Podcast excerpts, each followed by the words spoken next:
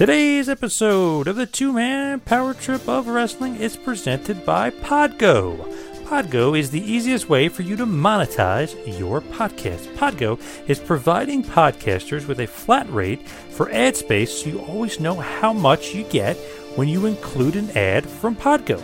Apply today to become a member and immediately be connected with advertisers that fit your audience. That's podgo.co. That is one more time, P O D G O dot C O. Podgo dot co. This episode of the Two Man Power Trip of Wrestling is sponsored by Blue Chew. Let's talk about something we could all use more of right now. Yeah, that's right, sex. Great sex. Guys, now you can increase your performance and get extra confidence in the bed. Listen up. BlueChew.com is the place to go. That's right, blue, like the color blue. Blue Chew brings you the first chewable with the same ingredients as Viagra and Cialis. If you could benefit from more confidence right where it counts, Blue Chew is the fast and easy way to enhance your performance. Right now, we've got a special deal for our listeners. Visit BlueChew.com and get your first shipment free. That's right. When you use the promo code EMPIRE, you pay just $5 shipping. Again, that's B L U E Chew.com, the promo code EMPIRE to try it for free. That's right, BlueChew.com. Use the promo code EMPIRE.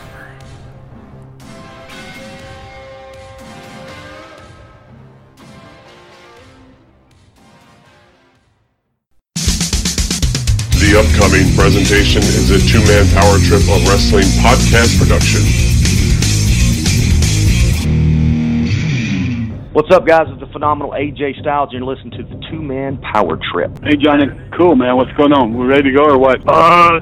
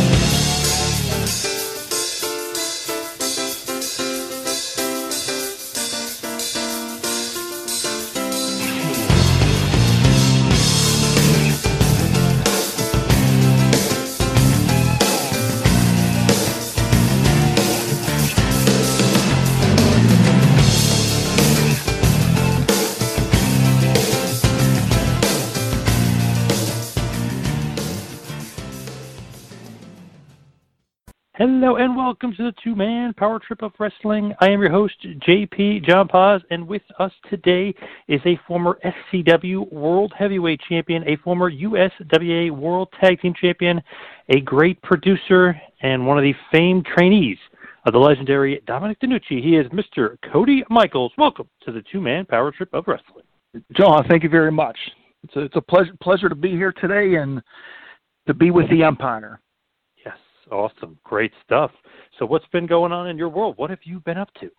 Well, my world right now is um, working, of course, uh, not wrestling related, but um, chiropractor now, and have been doing that for over 24 years, and that pretty much takes up my life right now. How's it been going on since the pandemic? Is is it busier, less busy? Is is it kind of like uh, one of those things where it's been a little bit slow because of the pandemic? You know, it, it's it's it's interesting because I, I, I my location is downtown Pittsburgh. So initially, when I had gotten into practice, I had two young kids coming up.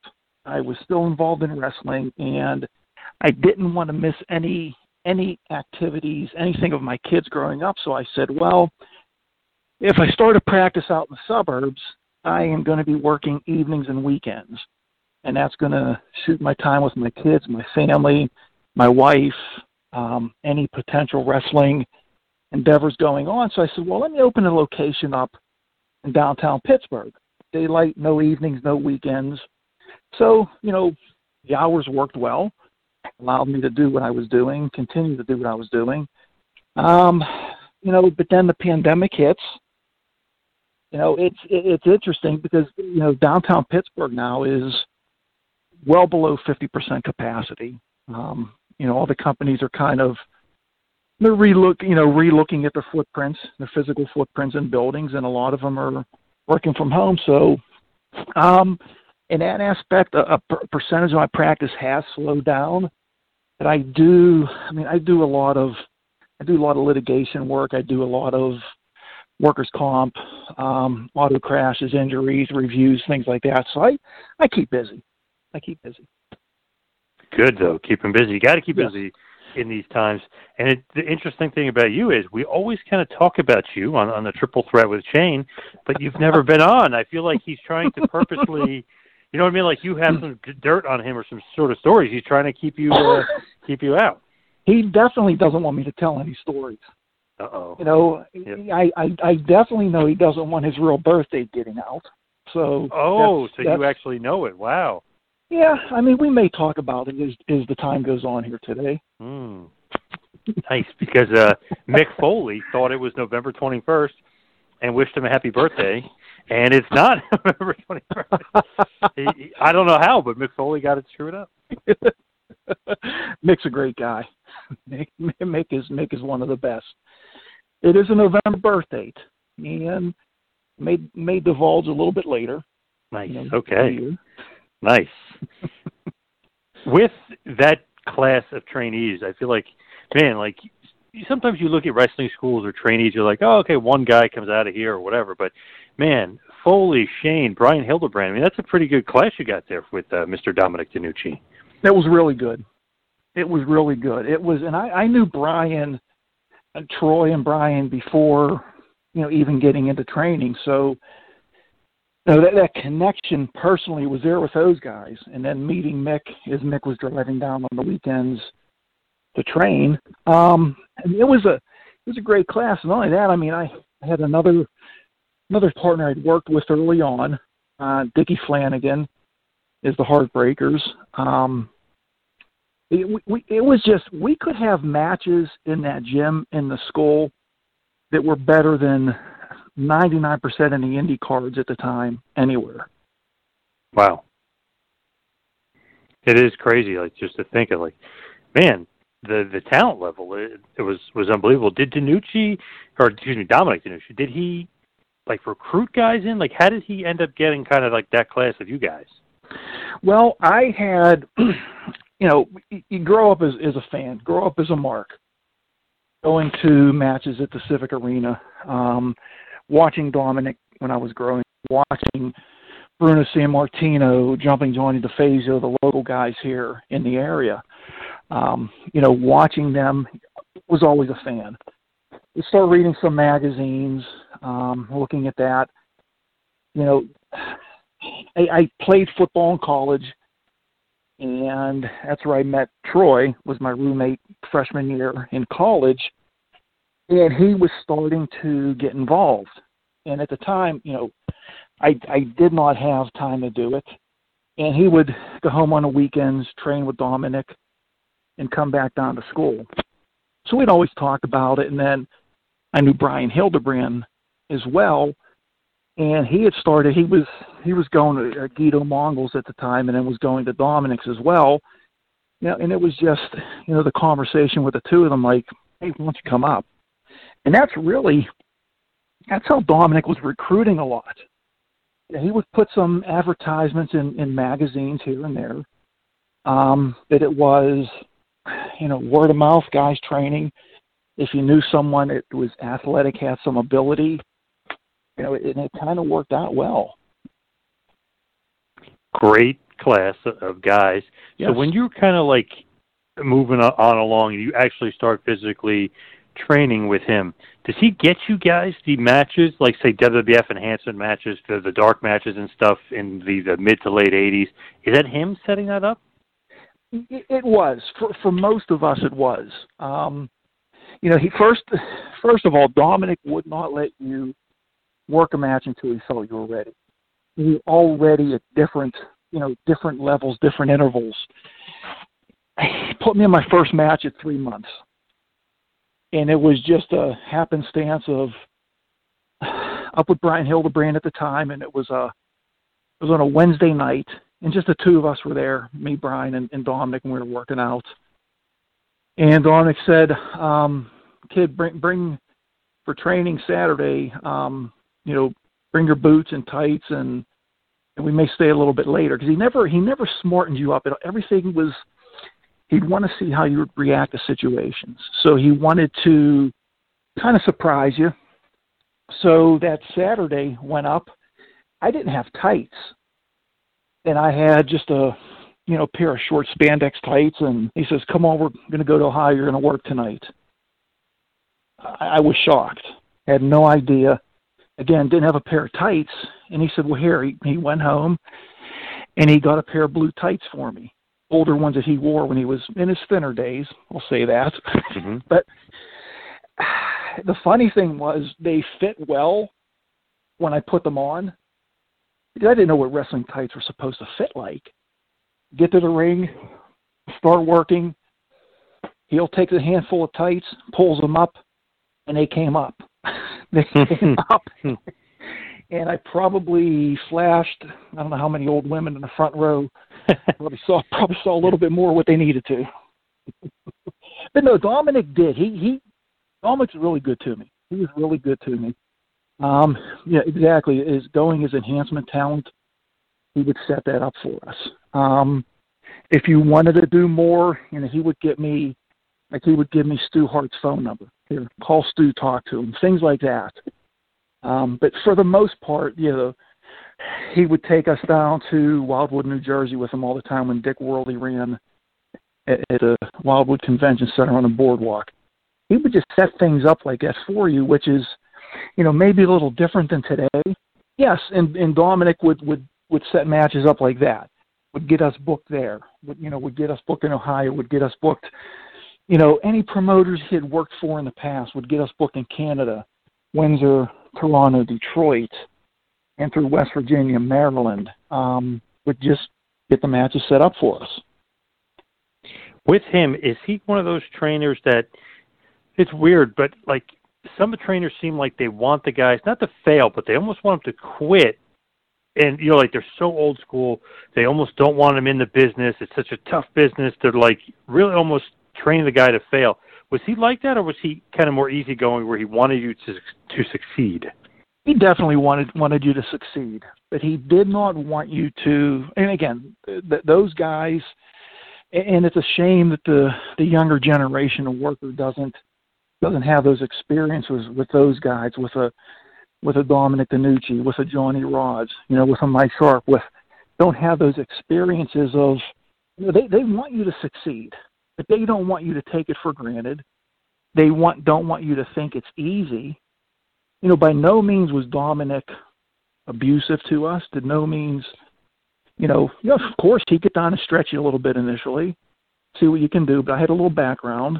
Um, you know, I could hold my own a little bit, and I think he respected that, and and we respected him too. So it was, you know, you give him respect, he gives you respect back.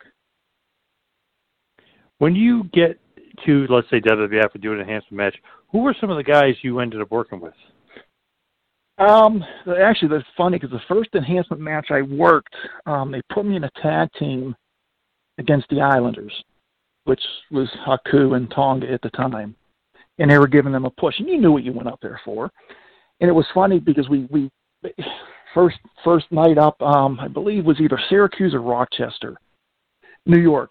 Walk in, sit down, and you're looking at the dressing room, and it's just a huge area. And there's Bundy, there's Hogan, there's Andre. You're kind of in awe, you know. And, and here's a little group of four or five of us sitting there, kind of off by ourselves. Um, Gene Okerlund walks over. He goes, "The boys like look like you're waiting for the Inquisition."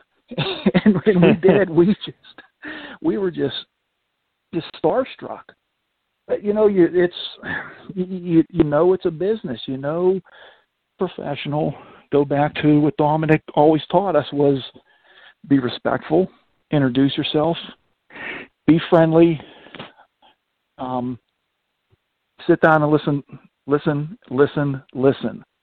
Absorb as much as you can. You know, don't speak unless you're spoken to. So that was the training that he was giving us. Taught us really well in the ring, but also the outside of the ring things. And I remember, I remember specifically that match because I got my nose broken. Um, Haku laid one in pretty good on me, which again, it's it happens. It happens.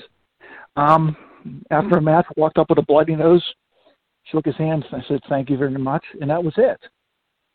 It's funny that months later, Tonga remembered that because I was on another show he was at, and I walked up to him and said, "You know, hello, do you remember me?" He goes, "Ah, broken nose." that's great. So, but that's you know that's that's those are the things Dominic taught you, and also, um, you know, he said, "Look, kid, when you get out and you get on the road, don't hang out in the bars like the rest of the guys do. Don't be loud. Don't be seen getting drunk. Don't be seen. Don't pick up girls. They're going to flock to you. Stay away. Stay away." And that's that's just what we did. You know, you'd go to a show, go to a town. Where's the hotel? Go to the hotel, wake up the next morning, go to the gym, go to the next show. That's kind of the way we were trained. That's pretty good though on him. He's kind of given you not only wrestling advice but like life advice too. Like you had to be careful out there. You know, stay safe, avoid exactly. trouble. Exactly, and that's for for the most most of us got that. You know, and and granted, you know, some of us had stable family backgrounds going growing up, and some didn't. But you still got that reinforcement of you know act like a man, behave like a man, be respectful. Again, give respect, you'll get respect, and that's that's a good lesson I learned from him. Do you remember any other uh, dark matches or enhancement matches that you had there for WWF? Yeah, um, you know, back when we were coming up, you know, I don't know if you recall, but at the time, you know, Vince, they were running three towns a night. Oh yeah, yep. They were running A, B, and C circuits. So, you know, no way at that stage in my career was I getting on an A shot or a B shot. It just was not happening. But C shots now, there was a, a referee that was from same area of Pittsburgh I was from, Bucky Palermo. And turned out that Bucky had actually gone to high school with my mother. So when I started training, Bucky, you know, kind of was saying, "Do you really want to do this? Do you really want to do it?" You know, and after after a few months, you know, he knew Dominic, respected Dominic, and also um, one night he said, "Hey, why don't you come up to Kittanning, little little town up the road?" He said, "I'll see if I can get you on." And it was one of the sea towns, and the first the first show I worked there was was with a guy named Jerry Allen, you know, who was a you know opening opening card talent for them, but that was one of those guys that they would start to get over on the C town, you know, on the C circuit. And those are the guys that I work with, like you know, like a Jerry Allen. Um, you know, worked Jim Powers a few times. You know, uh, Steve Lombardi. That that that level of talent on the a lot of the house shows that I would do.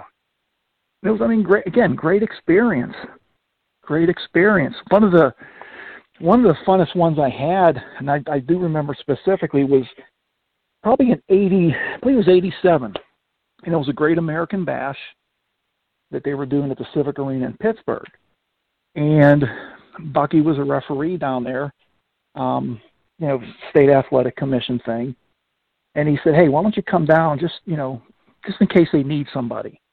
Again, a Great American Bash, you, you never thought you would get on it, but you're always ready. Take your stuff down. Walked in, and he introduced me to Tommy Young, who was a referee at the time. And again, just real respectful. Hey, you know, Dominic trained me. If if you, if you guys need anybody, I'm here. Let me know. And someone came up and got me and said, Hey, there's a spot. Um, somebody didn't show. There's a local guy working. Would you would you jump in and work um, tag match against the original Midnight Express? So um, Dennis Condrey, Randy Rose, I'm like, great, jump right in, and probably probably got about you know if the match was five minutes, I was probably in the ring for about ten seconds, and, and that was it. But that was enough for me. I, I got in, I did that, I got out.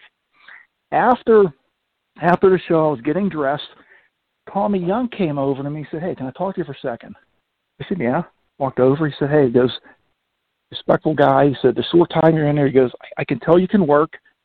He said, "Can you come to Johnstown tomorrow?" Great. Go to Johnstown. He goes, get there. He said, Condrey and Rose again. He said, but they want to do the finish with you, so they want you in 80% of the match. To me, a young guy coming up in the business, I mean, that was that was a that was a big thing for me. So, you know, those were the kind of enhancements, and you know, people back then called them job matches. I mean, we were learning to work, you know, and it was different than it is today. You know, it was like going in as a young boy, working with, you know, Dennis Condrey, Randy Rose. That was a night off.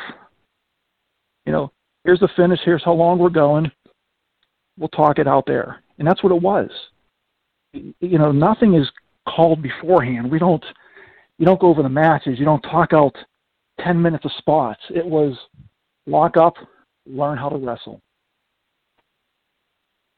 doing that and working for like let's say NWA at that point and working Condrey and working Rose, are you trying to get in not only you know Johnstown and are you trying to get more bookings or is it one of those things where you're just taking whatever you can get? I'm taking whatever I can get. I'm I am going to do what I can do within my limitations. And again, going back to that that little birdie in my ear, Dominic. You know, again, be respectful, speak when you're spoken to. I, I didn't go out and you know try to put myself over. I just I'm going to work hard. You're going to see that I can work. And again, I, I worked I worked more shots for them. I did that. You know, AWA for a time came in and ran some things. Same thing. Work with them. I, I would I'd work anywhere. Who'd you work in uh, AWA? Um, worked with Johnny Valiant. That's just Johnny Valiant and and it's funny because um at the time it was I believe probably eighty. Uh, let me think, maybe eighty eight, and Rock and Roll Express at the time had left NWA, and Ricky and Robert were having. I guess they were having some hard times. One of them got had gotten injured, um, and I'd gotten a call from the office in AWA and said, "Hey, would you be interested in working with like a new rock and roll express with Robert Gibson? Yeah, and and the funny thing is, we talked about it for about a month. It never came to fruition. But again, you know, as as a young boy new in the business, it was an opportunity. Almost looked like, especially like a young you, looked like you almost would fit with the Rock and Roll Express, just like that kind of look very similar to theirs. Yeah, and at the time, you know, I, I had dark hair, um, you know, early on, and didn't dye until later when we were kind of instructed to. So, yeah, I mean, I I welcomed any opportunity to work. We would work anywhere, and that's how you learned. So when you're kind of working those spots, where's Shane at this point? I know he does do a quick spot for the AWA, and obviously, you know, he ends up working for NWA, WCW. But where is he kind of does he make these sh- like shows with you? Well, or he did. He... Yeah, uh, some. Yeah, some. Um, some they did. He he did. Mickey did. Yeah, early on. And again, I started when Shane started training and Mickey started training. I did not jump right in to do it because I had I transferred colleges. I was still playing football at the time. Um, it wasn't until I left left the other university so I was maybe about a year behind, and they would still we we still work shows together, but at the time, um, Bill Watts was working with Dominic, and started to put the UWF tape on in a local Pittsburgh, um, Western Pennsylvania, West Virginia, Ohio market. So they would send up Eddie Gilbert, Terry Taylor, um, Missy Hyatt, uh, Freebirds. You know, they would send talent up, and Dominic would run shows with those guys under the UWF banner, and that was when Shane had gotten his break to go work for Bill Watts and, move away. So when he did that, you know, at, at that time, that's when a lot of those breaks for me were happening. So basically, you know, he goes mid south and then ends up with NWA WCW. Foley kind of ends up really kind of on the independents a little bit, I guess you could say, or the outlaw shows, whatever you want to say. Uh, yes. WCW for a bit. You end up right in the USWA. Yes, yes. Um, and that was, you know, the the way that came about. Um, Eddie Gilbert was working in Ohio the one night with Jerry Lawler, and it was an indie show up there. Brian Hildebrand was on it. Um, I, I forget. I I had something going on because I, I didn't take a booking that weekend, and it just happened to fall through. And Brian said, "Hey, why don't you ride up to Ohio with me? Eddie's going to be there." Now I had met Eddie when he was coming into town, working on the UWF stuff here, and at the time, Eddie Eddie was doing a lot of work with Watts, and it was before Eddie and Missy had got married. So Dominic had asked me, said, "Look, I need somebody I can trust driving Eddie and Missy, you know, to wherever the shows were." That's where I met Eddie. I was I would drive him around. He, Missy, Buddy Roberts, Michael Hayes, you know, whoever was coming up. And Eddie always wanted to drive with me because he always got on on time. There was never an issue. So I had a good rapport with Eddie. So he was going to be up there. Hadn't seen him in a while. Walked in, said, Eddie, how are you? He said, What are you doing now? I said, Oh, you know, still working and he's around here. He said, uh, would you be interested in coming down and working in Memphis? And I was working I was working a full time job at the time. And he said, Well, can you come down in two weeks? I said, Well, I, I can make it work. And that's what happened. Went down, um, and it was more or less a you know, Eddie liked me, but it was more or less a tryout. And the first first night I worked was at the Nashville Fairgrounds. And if you know the fairgrounds, um, heels are on one side of the building, faces are on the other side. Went down there. The only person I knew at the time was Joey Maggs because I had worked some indie shows with him, Baltimore, Jersey, in that area. That he was on the heel side. And first night out, um, go to the ring. They come up, 10 minutes, here's your finish. You're working with Tom Prichard. Didn't know Tom at the time. First time I met him, we locked up. He goes, "You look like a fucking Shane Douglas," and fucking tickled me. from that point on, got along great. and that and that was it. And after you know I was done, boys were coming up thanking me. And then after after night, Eddie goes, "You want a job?" Sure. And two days, two weeks later, I had my notice in and and moved on to Nashville. What did you think about kind of that territory at the time? Do you think it was not dying, but it wasn't as big as it used to be? Obviously, Lawler is still there. Uh, Jarrett is still there. Jeff Jarrett is there as well. Uh, I mean, his father, Jerry, but Jeff is, is there as well. Did you think that it was doing okay as a territory, or did you think it was slowing down a bit? Because, you know, Memphis used to be powerhouse. Used to be powerhouse. You, I mean, again, you still had the history there. You know, you still worked the same circuits. So going down, you would go Mid South Coliseum, you'd work Memphis every Monday night. Well, think about that in today's day and age. You would work a town once a week. Tuesday night, Louisville Garden. Wednesday night, Evansville, Indiana. Thursday night would be a house show somewhere.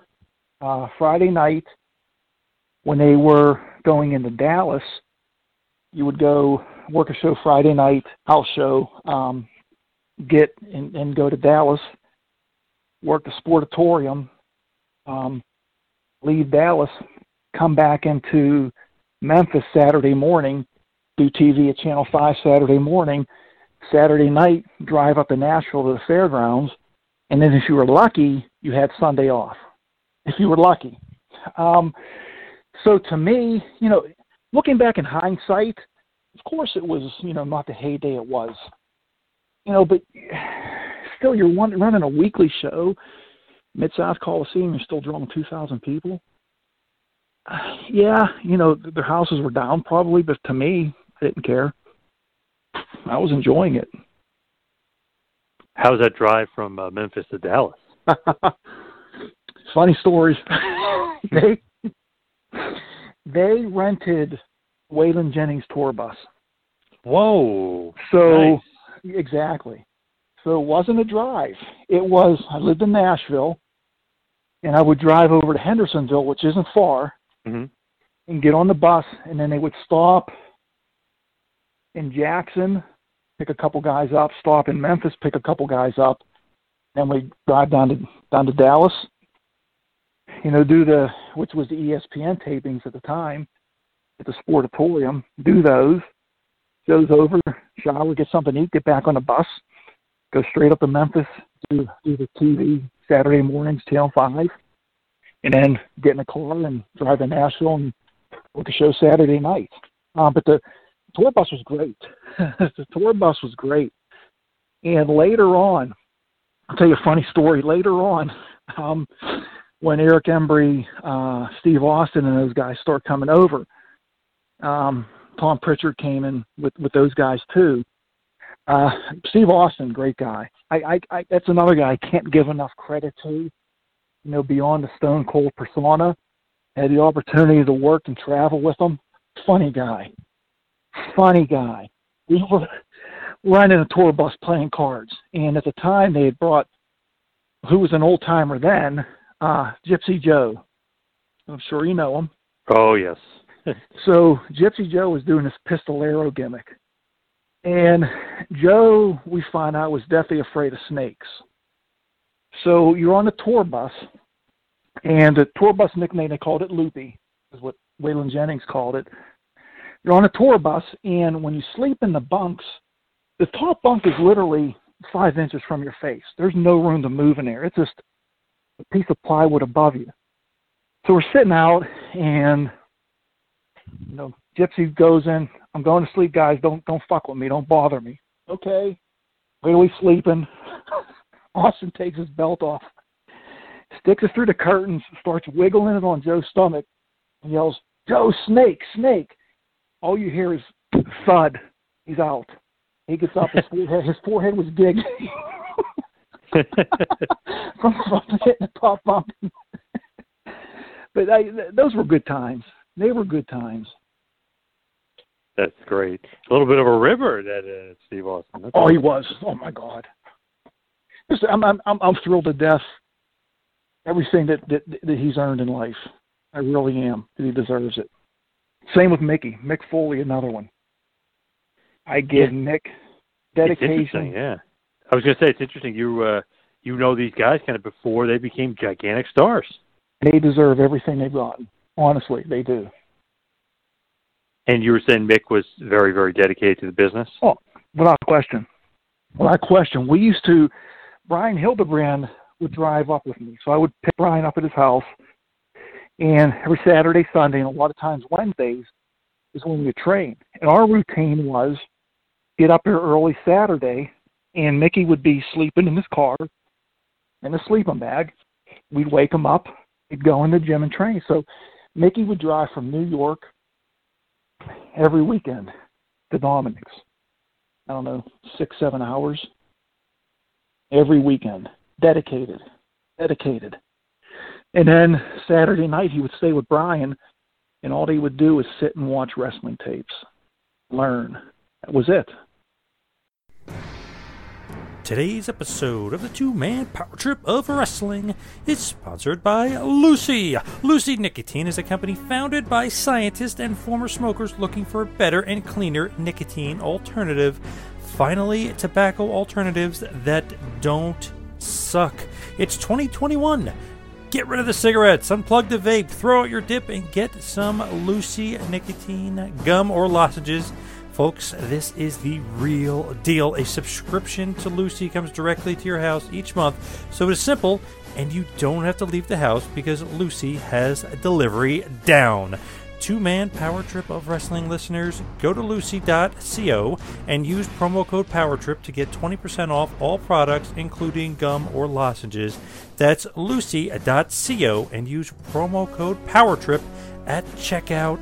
Also, I have to give you this disclaimer warning. This product contains nicotine derived from tobacco. Nicotine is an addictive chemical. So go to lucy.co and make sure to use that promo code PowerTrip like my brother in law does. He really, really has switched from cigarettes to Lucy, so it is just an unbelievable thing for me to promote this stuff to you. One more time, lucy.co. Make sure to use the promo code PowerTrip. That is great, though. I mean, dedicated, but also a big fan. You know, he's, yes, uh, they he's were. loving watching those tapes. They were. When Foley is training, and even Shane, of course, too. Do you sense even well Austin too? Hell, for him, his name in there. Do you sense like okay, these guys are really going to make it, or or do you you not get that sense? Is that a harder thing to to really see than, than you know us as a fan go, oh wow, look, this guy's got a ton of potential. Is it harder or easier for you to see that? You know, I, I think it's easier, and it, it was easy then. Of course, you know, seeing Troy and Mickey initially, you know, the only thing we had to compare it to was what do we see on television, and thinking that's another level. But then what is out there on the indie shows? And hands down, at that time, Mickey and Troy were better than anyone on the indie shows. And even Brian. I mean, Brian Hildebrand, you know, refereeing aside, you know, probably I consider the best referee I've seen. But as a worker in the ring, Brian can go. Brian could go. And and Mickey and Troy, um, to an extent, it's funny because you know Dominic a lot of times you go into a town and you, you don't have any names on the card. You know that first match is important, and a lot of times Dominic would book Mickey and Troy in the opening match because it was the best match, and it's the one that the people were most likely going to remember. Well, Troy didn't like working opening card a lot, Hmm. but he did. They did, but that's that was the the level of talent. It was have the best match, go out first, knock them off their seats, and they did. So looking at those guys, you knew they had more than the other guys we saw. You know, when I got to Memphis, you know, talking with Steve, looking with Steve, working with Steve, you could tell. You can tell, you know, he had that. Um, you know, in, in talking with Dominic, you know, Dominic would sit us down. Um, I remember going to a, a house show with Dominic after Mickey and Troy had left. Um, and before I even went down to Memphis, you know, Dominic sat with me. He goes, uh, "My boy, you're next." And you know, was grateful for that. Um, just didn't work out as as well as it did for the other guys for me. You know, life kind of kind of throws throws some sideboards in there, and you got to play the hand you're dealt. Yeah, for sure. How did you end up? Because I know you end up hurting your neck. Was it for you, USWA? Was it that match at the Sportatorium against John Tatum? I, I want to was. say. Okay. It was. What happened? It was. Um, wasn't supposed to work that match. I was actually supposed to work Austin later that night, and get there early. Bill Dundee came up to me. Said, he said, "Hey, uh, kid," he goes, uh, "Somebody didn't show. Do you want to work twice tonight?" And it was an ESPN taping, which they were usually like two week delays that they would run. Um, so, and I, I did not know Tatum at the time. Knew of him, never met him. Uh, you know, he probably probably had a little bit a little bit of alcohol in him at the time. You know, and it was a combination of that. Um, a combination of a, a spot that we did that was supposed to happen. He was supposed to throw me over the top rope. And at the time in that territory, that was an automatic disqualification because I was supposed to come back that night and work with Austin. So I was supposed to go over the ropes, land on my feet, bell rings, DQ, jump back in, chase him off, cut a promo on Austin, and you know set up for the other match later that night. This didn't happen that way. Um, shot me in, ducked. From what I recall, a little a little stiff on the throw over the top, that the ropes gave. And if you watch the tape that was on, when I went over and I tried to rotate and turn myself off of that second rope, the top rope just went down and instead of me turning and landing on my feet, I landed directly on top of my head on the announcer's table, which didn't give. And then my body just snapped over. Oh wow. It is on tape. it is on tape. It's got to be tough to watch. Um, you know, it's again, it's you you, you deal the the cards you have. Um, and again, the, the I guess the the good thing about it is that did not air in the Pittsburgh market in ESPN for two weeks later. So I actually had gone out of the hospital in two weeks. I remember because I got a call from my family at home. Hey, you okay? You okay? Because I never told them. To this day, my mother, they don't know how injured I was. I just because my intention was always heal it, rehab it, go back in. At the time, Eddie Gilbert, Eddie was leaving. He he left the territory, um, and I, you know, came up to me Mid South Coliseum. Before that, he said, "Hey, we're working tonight." He goes, "I'm going to put you over." And I said, "For what?" He goes, "I'm leaving." I said, "Eddie." I said, "I'll go with you." He said, "No, no." He goes, "You have to stay here, get more work in." He said, "We're going to go to Puerto Rico." He said, "When I come back, I talk to Dusty, and I might get the assistant book down in Atlanta." He said, "I want you to keep working because I want you to come down as my blonde-haired baby face if I get in that position in Atlanta." So I stayed there, worked a 30-minute Broadway with him that night. That was my goal. That was my next goal where I was going to get to. Just didn't happen. So you always kind of had aspirations to be like a booker or assistant booker. You kind of liked the behind the scenes a lot. no. Hmm.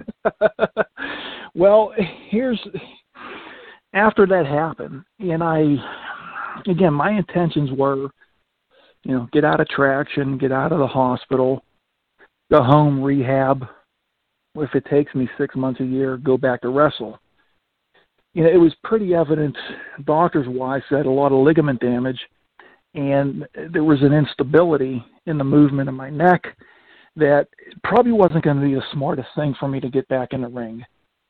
Um, the risk was too great. So at that time, I said, "Got to change course here. What am I going to do?" And I wanted to wanted to go to medical school, but then I had a had a chiropractor that had helped me somewhat with some rehab, and I said, "Well, you know, maybe this is a good way to go." And so I just, like anything else, you know, balls to the wall. This is what I'm going to do. I you know, instead of taking five years, I'm going to get done with this program three and a half and and do that. And at the time, I was was graduating in '96. It was late '96, and Troy Shane was calling me saying, "Hey, you know, there's this this Eastern Championship Wrestling group that's going to start making this change, and I'm, I'm you know through the NWA belt down, and why don't you watch some of these tapes?" So I started watching some, getting interested in the ECW product because it was different. It was different than what was out there.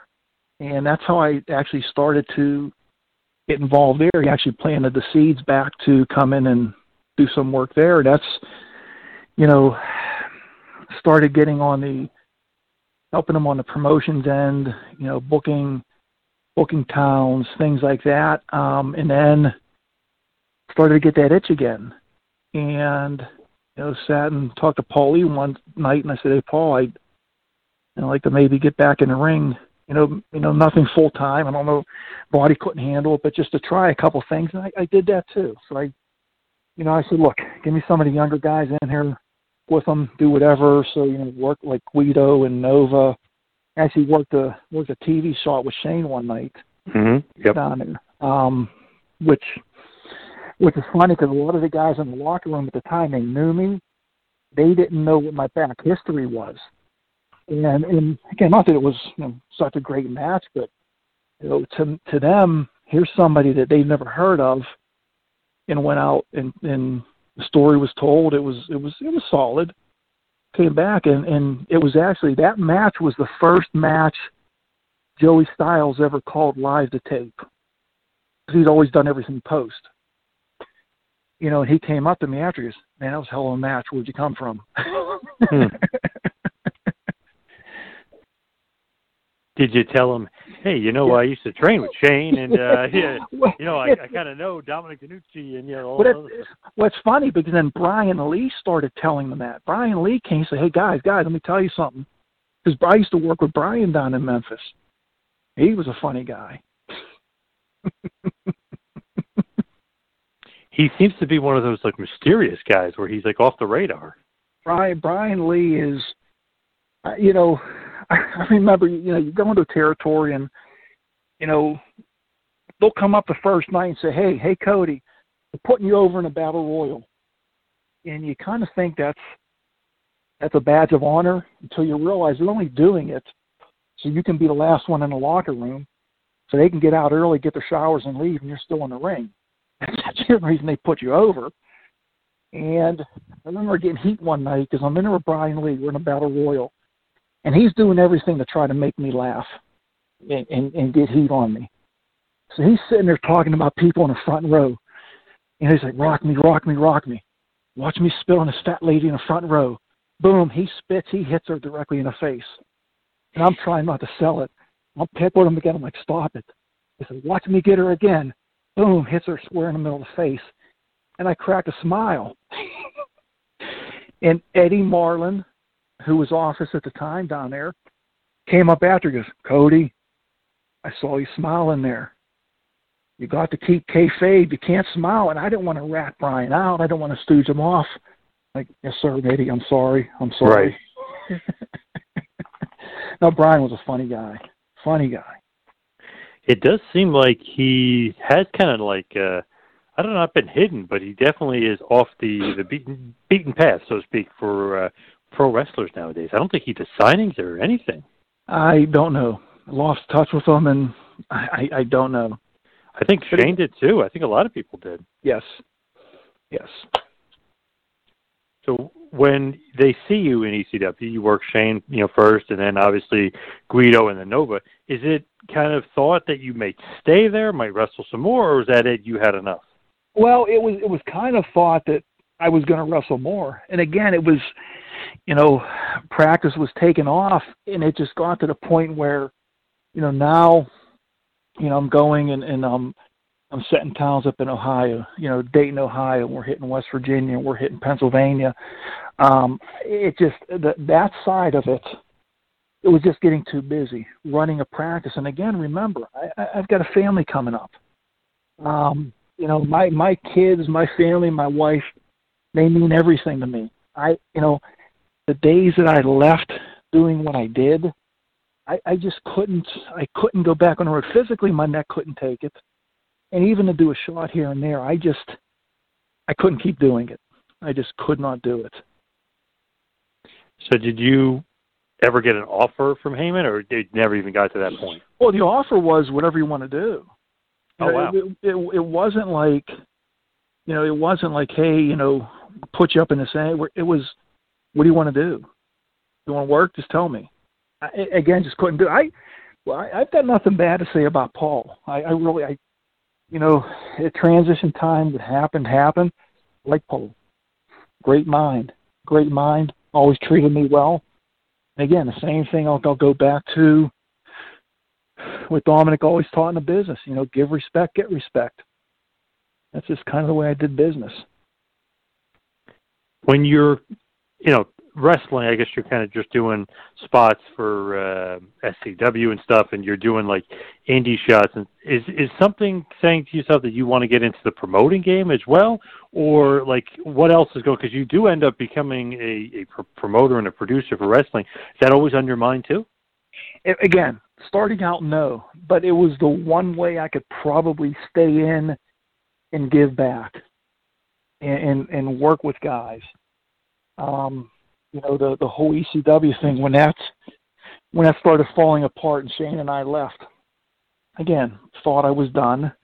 some local guys called said, "Hey, do you want to come out and do this?" And again, it was you know small local level, not much, but it was something I could go out and do it, drive a half hour, be home, you know, get my kids to come out every once in a while, and you know, do those kind of things, and you know, and at the time too, um, Brian Hildebrand had gotten sick, um, stomach cancer, and it was a, it was it was a tough time.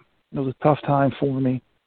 Um, but again, through Brian, just meeting a lot of uh, like Les Thatcher, I'd never met before, and me. So when Les, a couple of Pillmans, I went up and worked Mm-hmm. uh, yep. for Les.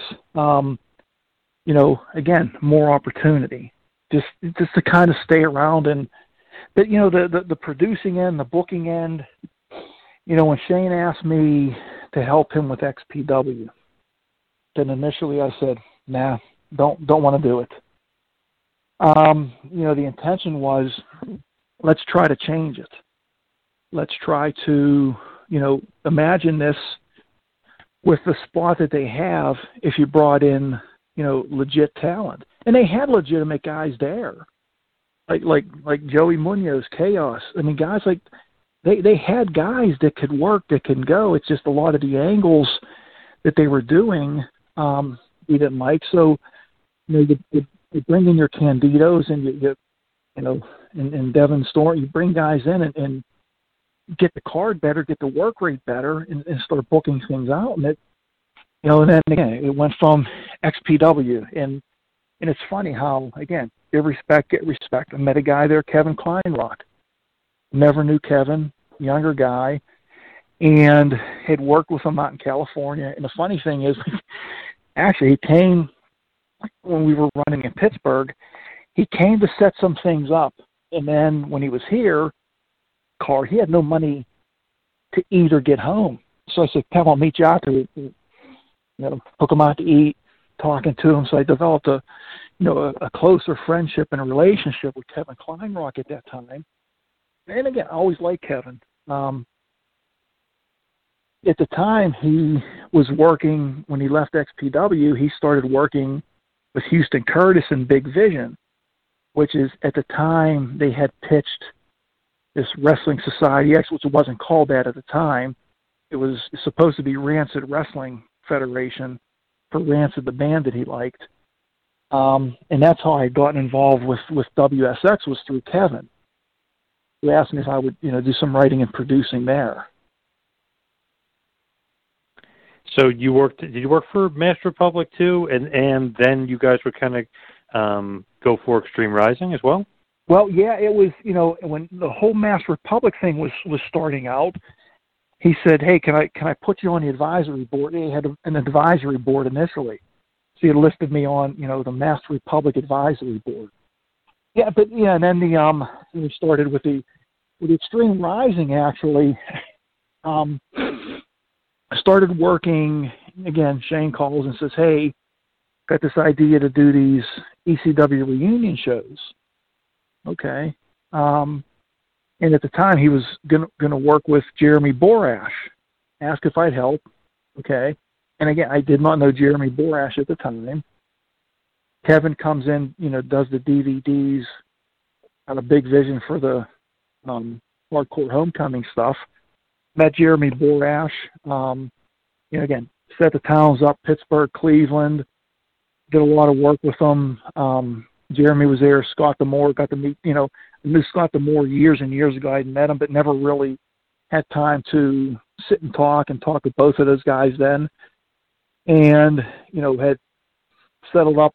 You know, paid guys through the night and settled the business. And after the one night, you know, sitting in a room after everything was over, Jeremy goes, "Hey," he goes, he said, "I don't even know what to pay you." He said, "Me and Shane never talked about it." I said, Jeremy, I, we never talk, I never talked about it either with Shane. He said, I just, he said, I don't see paying you as an employee. He said, I, I consider you more like a partner. And that's just kind of the way that discussion went at that point. So, you know, it went from hardcore homecoming, went into the extreme rising side of it. And with Extreme Rising, did you guys kind of think that this is going to be national, or is it much more we're going to do here show here show there? Like you know what I mean, like the way it was, or did you think it was going to be bigger? I I I never thought I I never assumed it was going to be national. That was that was never never one of my intentions. It was can we run and you know can you get some some regular work for the guys? You know, is it going to be monthly? That was bi-monthly. That's kind of the way I was looking at it. You know, I didn't have the the illusions of grandeur that you're ever going to start ECW. I thought that time came and went. Kind of my intention. I just I didn't think there was a weekly, monthly market there. I just didn't see it. Um, you know, it was a couple of the shows we're going to you know draw some good houses in Philly. You know, hit into Pittsburgh, maybe a couple of the bigger markets, but it, it was never I, I never envisioned that national wise, and no, never, never did. To me, it's one of those things. It's like I don't know, like wrestling was in a weird position at that point. It was it was starting to lose a lot of popularity to me. People were looking for the nostalgia stuff, but it's weird. Like uh, even you know WWF is slowly and surely declining massively at that point. Yes, yeah, that that that's correct. And, and again, with the understanding, you know, the guys, the guys were older at the time. You know, the the bodies are older, didn't move the way they they could. Um, you know, some of the guys were battling demons at the time. Um, you know, some were pretty well noted. Uh, it was just, it was hard. It, it, it was a lot of work. Put it that way. It was a lot of work. Um, and and I'll, I'll be honest. You know, you get you know, when you think about ECW, okay, you know, one of the guys who got a bad rap there as far as um, the way he would go about doing things was New Jack. You know, New Jack was always supposedly hard to work with. I remember talking to Dave Meltzer, and Dave said, "Well, how things going?" And I was telling him, "He goes, wait a minute, wait a minute," because I, I told him, I said, "New Jack is talking, you know, I said, New Jack is one of the easiest guys to work with. And, and Dave Meltzer's like, you're kidding me. I said, no, let me tell you something, Dave. New Jack is helping some of the younger guys out, match wise, talking to them. New, New, New Jack, I like, I love New Jack. New Jack during Extreme Rising was was a joy to work with. Was, was professional. Never had an, an issue with him. Never funny because you would think like, okay, he's nuts, and but you know, obviously that's more gimmick than it is actuality. Yes, yeah, and you, and you heard. I mean, I remember Cleveland, the Agora Theater, before the before ECW one night. Walk out in the auditorium. Here comes New Jack in the side door with a chainsaw. Chainsaw, not with the chain missing. Chainsaw running. Just Jeez. crazy. Yeah crazy. I remember one time I went to a show when we were in the back. I think it was with Shane and maybe uh, Justin Credible PJ, and uh, he was showing us this gigantic knife that he carries around. I yes. Was like, oh yes. I was like, yeah, I was like, okay. Always carried that. Yes, he did. I'll tell you a, fun, a funny New Jack story. Wrestling Society X. We're shooting the pilot, and we stayed in Koreatown um, the night before we shot the pilot, actually a couple days before. New Jack stayed there. Saw him down in the outdoor lobby area the first day. Came up, gave me a hug. We're talking, talking, talking. And this homeless crackhead guy comes walking over, and New Jack brings him over and starts talking, starts talking, talking, talking, talking. Next thing I know, period, he's gone next day we're at the at the studio shooting the pilot for WSX, and Kevin's like, "Please call call New Jack. He's not here. He's not here." New Jack shows up to the studio with this crackhead who he took him to Goodwill and bought a powdered blue ruffled tuxedo and made him wear it. so here comes New Jack with his entourage of the crackhead with the powdered blue tuxedo. That's awesome. Oh, it was it was it was hilarious, hilarious. Now, did he want that guy to be his manager? That that's the key. Oh, well, let, put it this way: we had to have security escort the guy out. Dude, Jack, that crazy bastard. he is. Now, as far as Meltzer, any sort of relationship there with uh, Dave? Um, talking, emailing, um, periodically on and off. I'll, you know, drop on line. How you doing? I, I like Dave. Great respect for him. When we did the benefit show for Brian Hildebrand, um, before he passed away from cancer, you know, that was a card that setting up. You know, people don't realize at the time trying to get stars from all three companies that were doing really well was tough. Um, but I will say, you know, Jim Ross in New York, who I dealt with there, and J.J. Dillon is who was was doing for WCW. They were they were wonderful. What do you need? The only the only request they made, and it was a request. They said, "Look, we just would not would wish you wouldn't videotape this and put it out and sell it because of the cross promotion guys at the time, which we honored. Um, I, I gave my word I wouldn't do it, you know, because the ECW guys and WCW guys and WWE guys all working on the same card, and I honored that. I wish I would have taped it now.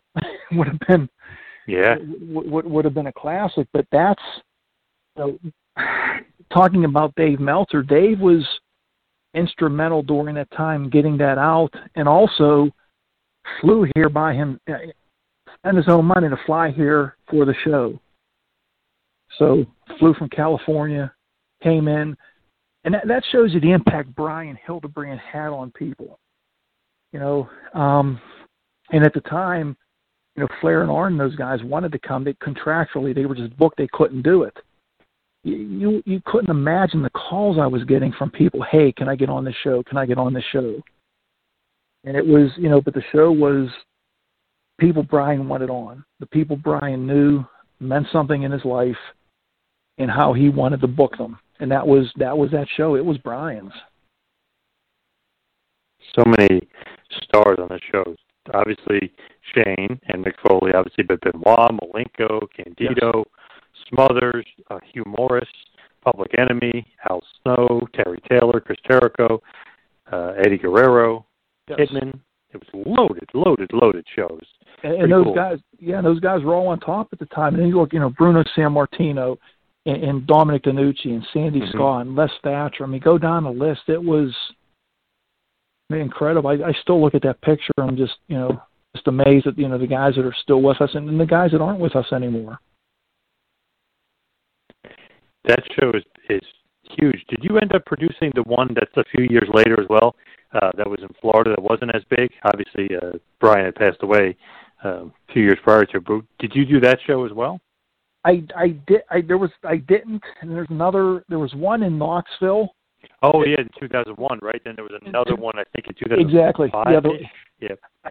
the Florida one I did not the, the Knoxville one I didn't I worked on the one in Knoxville Brian's widow asked asked me to work and and there was a bunch of us that went down and worked on it but I, I didn't produce it that was just you know simply working and just paying respects Now, with kind of doing that and being a quote unquote promoter, is that like the, the aspect of the business that you like the most, or what's like your favorite aspect uh, of the business? Was it actual in ring? Because you did booking, producing, promoting, wrestling. I mean, you did pretty much every hand you could at wrestling.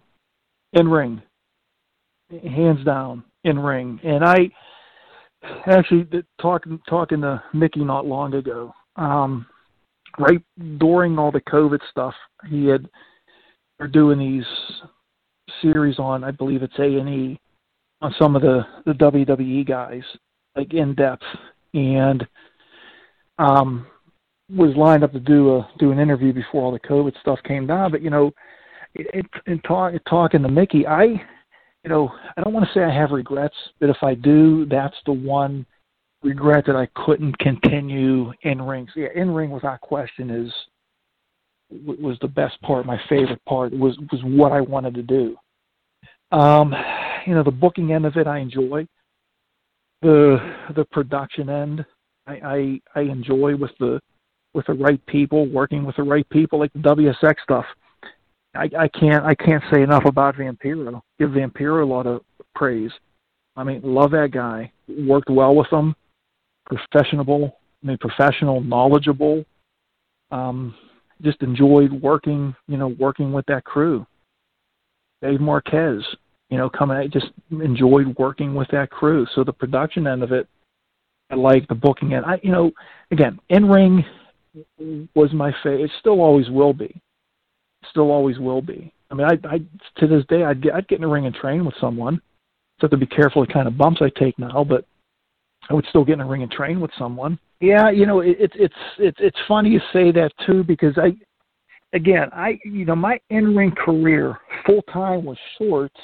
You know, from the time I started training in, in '86 and then breaking my neck in '91, early '91 that you know full time in ring career that it was short and you know I, I kind of tell people you know you never really recognize you know like the most important moments in your life when they're happening a lot of times you don't recognize them you know you sit there and you say well there'll be more moments and a lot of times there aren't so you know when i i look at you know ask me that question you know a lot of the uswa matches i had um you know, working some some house shows with Lawler, you know, in a tag match. You know, working tag with Jeff. You know, Jeff Jarrett's another one. Give that guy credit. You know, going down. Here's a here's a good good looking young guy who whose dad owns the company. You know, that guy could have taken days off, not worked hard, still had that spot. Yet Jeff was in the gym every day working. Jeff worked at his trade he could have slacked off. He didn't. I give Jeff credit. Jeff worked hard, got to where he got to because of his work ethic. I, I, I give him credit. You know, working those. I I used to love working working house shows with with Dirty White Boy, Tony Anthony. Um, some really good matches with Eddie Gilbert, like that. Jerry Lynn worked some tag matches with Jerry Lynn. Great, love Jerry under underappreciated, one of the most underappreciated guys in the business. A lot of young, great talent at USWA when you were there, like you said, Jerry Lynn and Steve Austin. It's funny, like if you just look a few years forward, you're like, man, all these guys are kind of top stars wherever they went. Yes, yes, yes. And so, you know, as far as I, one specific match, no, I, I do. I mean, I do remember I do remember the night that, that I won the belts with Jeff because I wasn't supposed to work that night either. That was one of those one of those Eddie Eddie Gilbert ribs on me. You know, I was I was supposed to have that night off. And he said, Hey, do you you want to ride to Jonesboro, Arkansas with us? Sure, I'll go with you. And didn't didn't have any tights or anything. He told me not to bring anything. Little did I know he was setting that angle up it was supposed to be Danny Davis and, and Jeff Jarrett working for the title that night. And they did a gimmick where Danny got, you know, gig, can, boom. Jeff didn't have a partner. And Eddie said, tennis jeans, take your shirt off. You're going out and working tonight. That's all he told me. And that's how he you know, said, I do remember that night. So you had no idea you were going to win the tag titles? No. No, and it was just funny because after after the match, and this is this is what a mark I am. I go back to Jeff. I go, I guess we're working together now.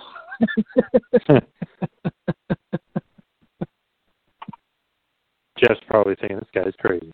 Yeah. So,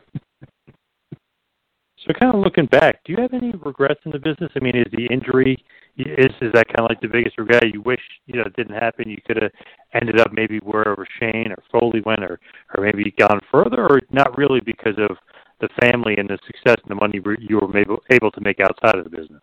That's that's the hard thing. Is you know back then where I wanted to go, where I think I could have gone, and and, and Dominic told me this many times. He said, you know, hey kid, look, he goes, you have to, you had talent. You you could have been where Mickey, Shane, the whole thing. I, I get that. That's what I wanted. You know, when you look back in hindsight, married 27 years, um, got a beautiful daughter, You know, works down at Disney in Florida. Got a beautiful son. Works for a consulting company in D.C. Um, I couldn't be happier, prouder. You know, looking back at that, you know, that's that's a catch twenty two. If if I wouldn't have broke my neck and all those things didn't kind of line up the way they did, I, I, I wouldn't be here and I would not trade this for that. You know, maybe back in, you know, if you would ask me back in 1991, 92, maybe. Um, in hindsight, I just couldn't, couldn't trade it now. As far as like if you just kind of look back or fans look back and they say, Cody Michaels, his career, what do you think that they say? What's like the stamp you kind of leave behind on the wrestling business? Not just wrestling, but all the behind the scenes stuff, the producing, the the, uh, the pro wrestlers versus zombies, the uh, the booking, the the writing, all that stuff. I'll probably say, "Who's that?" I and I, again, it's I, I go back to what you know we said earlier. You know, the, one of the first things Tom, Dominic taught, you know, give respect, get respect. I, you know, I just hope that anyone that's met me, you know, through the years, I, I didn't do, I didn't do them wrong. I, I treated them well, treated them with respect. Um, didn't screw anybody over. Um, if someone thinks I did, please contact me. you know, I'm not, I'm not hard to find in Pittsburgh. If you did, let, let's talk about it because I, I just, I just don't think I ever did, and that's just treat people that way. You know, and that's in the ring, in the business, um, and in life. As far as kind of some plugs and telling everybody kind of where you are, what you're up to date, do you do any social media or not really? You kind of stay quiet and I kind of stay quiet. I I stay under the radar. you know, I've got a I've got a good practice going on. It's it's kind of like I, I don't want to be too busy and I don't want to be too slow, so I kind of do what I do. And I'm I'm, I'm happy with that now. Um, and I could I could give some plugs for some good Shane Douglas stories. Yes, yes. I was going to say before we let you go, I, we got to get some dirt uh, on uh, on Shane. Come on, okay. what do you got? What do you got? Any well, good? you were you were asking. You said no. He has a November birthday. He has yes. a November birthday. Okay. Now, if you look on was it Wikipedia or social media, I think they got the year wrong. I think that I mean I again I was his roommate in college and and the date 1961 sticks in my head for some reason. Whoa, now, okay. Now that makes him a little older, you know, but if I remember correctly, in in undergrad, um, I think he may have they may have held him back a couple grades in high school. I think he got held back. I think I think that whole teacher line's a bunch of bullshit. I don't think he ever. Whoa! wow! Damn. Looking at his Wikipedia, by the way, it says November 21st, 1964. Oh, he's older than that. No, God, no. No, he's older than that. Wow. he's older than me. Were you born in 64? I was born in 64. Let me just tell you, he's older than I am. I was born March 2nd, 1964. He's older than I am. Wow. But you guys he is were, older. You guys are freshmen the same year? Freshmen. Yeah, we didn't even know. I mean, actually, the first time we met, I I, I was down early uh, for football camp. Went to a party, got drunk. He carried me home. That's the first day I met him. Um, wow. And that was that was freshman year. Yeah, he. No, I, ask him some stories sometime. Ask him you know, again, you're poor college students. So how do you how do you eat? None of us worked. We didn't have money.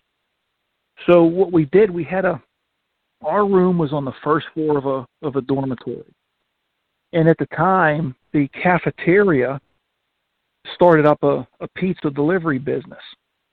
So what we would do is we would call there were sororities that were up on the other end of campus up on the hill. We would call the pizza shop up and we would order four or five large pizzas, lots of toppings for one of the sorority houses. And then we would order one small plain pizza for our building on the third floor, far corner of the hall. So, and again, this is all Troy's idea. So when the pizza delivery man went past our place, would stop, walk in the door, we would open our window, and at the time, one of our hallmates was a really fast kid out of Martins Ferry, Ohio. As soon as the delivery man would hit the door, Jim would jump out the window, run to the car, take the five large pizzas, run them, back into our room. And that's how we ate. Wow. That was Uh, not that was all like, Mr. uh, that was all Mr. Douglas's uh Not a- yeah, not not traditional by any stretch of the imagination there. Yeah. Yeah. And then we were we were on disciplinary probation together our Wow. first year. Um and if I wouldn't yeah, we we had some we had some fun. we had some fun. Just ask him ask him someday about some kidnappings and make sure he Oh. tells you a story. so you guys are partying a lot, drinking a lot, and kidnapping people. Well, here's the thing. We we honestly didn't drink a lot. We just goofed off.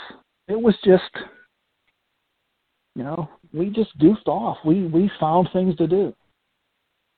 You know, whether it was do that, whether it was again, you'll have to ask them about the kidnappings. I'm not I just heard some stories. You'll have to ask them that and ask them about hanging hanging a sign on Old Main Towers.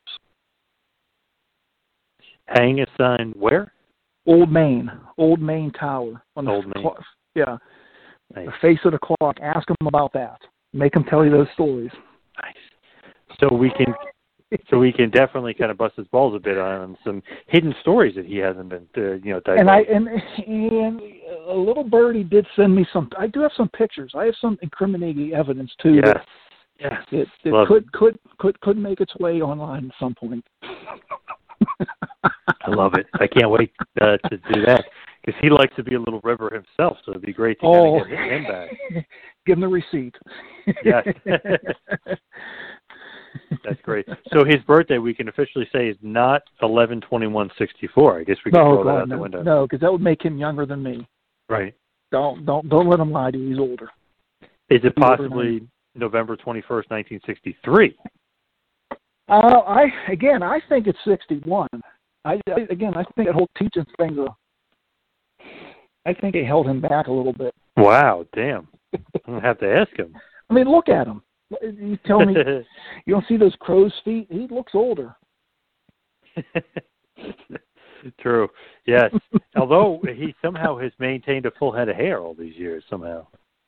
Somehow, somehow. Right? Right. I, I, I, I mean, I guess I, you know, I don't, I don't want to mention plugs or weeds or anything. I just, I don't know. yeah. Just yeah. throwing it out there. That's what I was thinking too. Is it possible though? Uh, the birthday is it the twenty first, or is that that's even wrong by Wikipedia? It's close. It's close. Wow. Okay. Where do they get their info from? You ever wonder that? Wikipedia? Yeah. Like Who knows? Where do they get Shane's birthday? Like who's making that up? I don't know. Again, that's that's one of those. Anybody can go on there and change anything, and you know, whoever sources it, I have no idea. You know, maybe one of his old girlfriends. Who knows? I feel like a lot of that uh, stuff on Wikipedia, not just Shane, but like other people as well, like is like a a fountain of misinformation, as uh, Gorilla Monsoon used to say. A lot of it. A lot of it. I, I go on. Like I saw one site, and they had me listed like four different names. Names I don't even said that I worked under them. I have no idea. So who put the stuff in? Who knows? So crazy.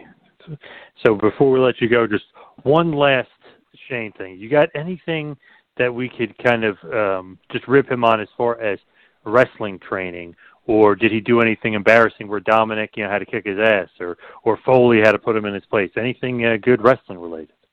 You know what? That I don't.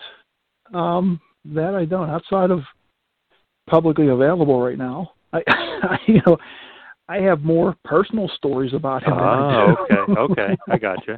on the on the wrestling side of it, you know, just just.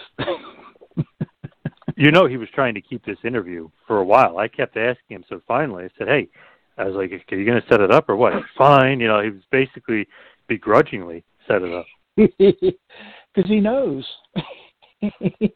he knows I have to give him a receipt somewhere. Yes, he knows that you know. That's what it is.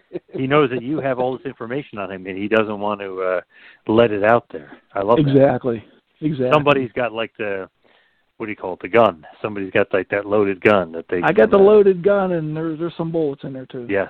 There's Or what do they call it? The smoking gun. Yeah, they, you have the smoking gun. And there's some pictures. I can give you some. I, can- I can show you some nice Troy Martin pictures, circa 1982. A young Troy Martin. Nice. I love it. Well, Mr. Cody Michaels, so like thank thank you for all the time today. Really appreciate it. I know Shane said that you are a, an early bedtime person, that you like to go to bed early. You need extra beauty rest. So I just want to let you know he did say that. Oh, and at his age, he should be going to bed earlier than I do. He should. but John, I, I appreciate you having me on. Really, I mean, you're the lineup you have, you know, with the podcast with Shane and I mean Kevin Sullivan, Tom Prichard. I mean, go down the list. It's you got a you got a hell of a lineup. You really do. I'm impressed. Thank you. Appreciate that. Really uh, kind words. Thank you so much. It was really good talking to you. Yes, thank you so much, and I appreciate all the time tonight. Thank you. Any anytime, more more than happy to do it. And I'll, like I said, if you want some Shane pictures, let me know. I'll tell just tell him start the bidding. what doesn't mean one out. This has been a John Paz Power Trip production in conjunction with the Two Man Power Trip of Wrestling. You could follow us on Instagram and Twitter at Two Man Power Trip. You could check us out on Facebook. You could subscribe on YouTube. You can go to patreon.com slash TMPT Empire to become a patron and also check out the website tmptempire.com and buy a shirt at prowrestlingtees.com. Two Man Power Trip, where the power lies, brother.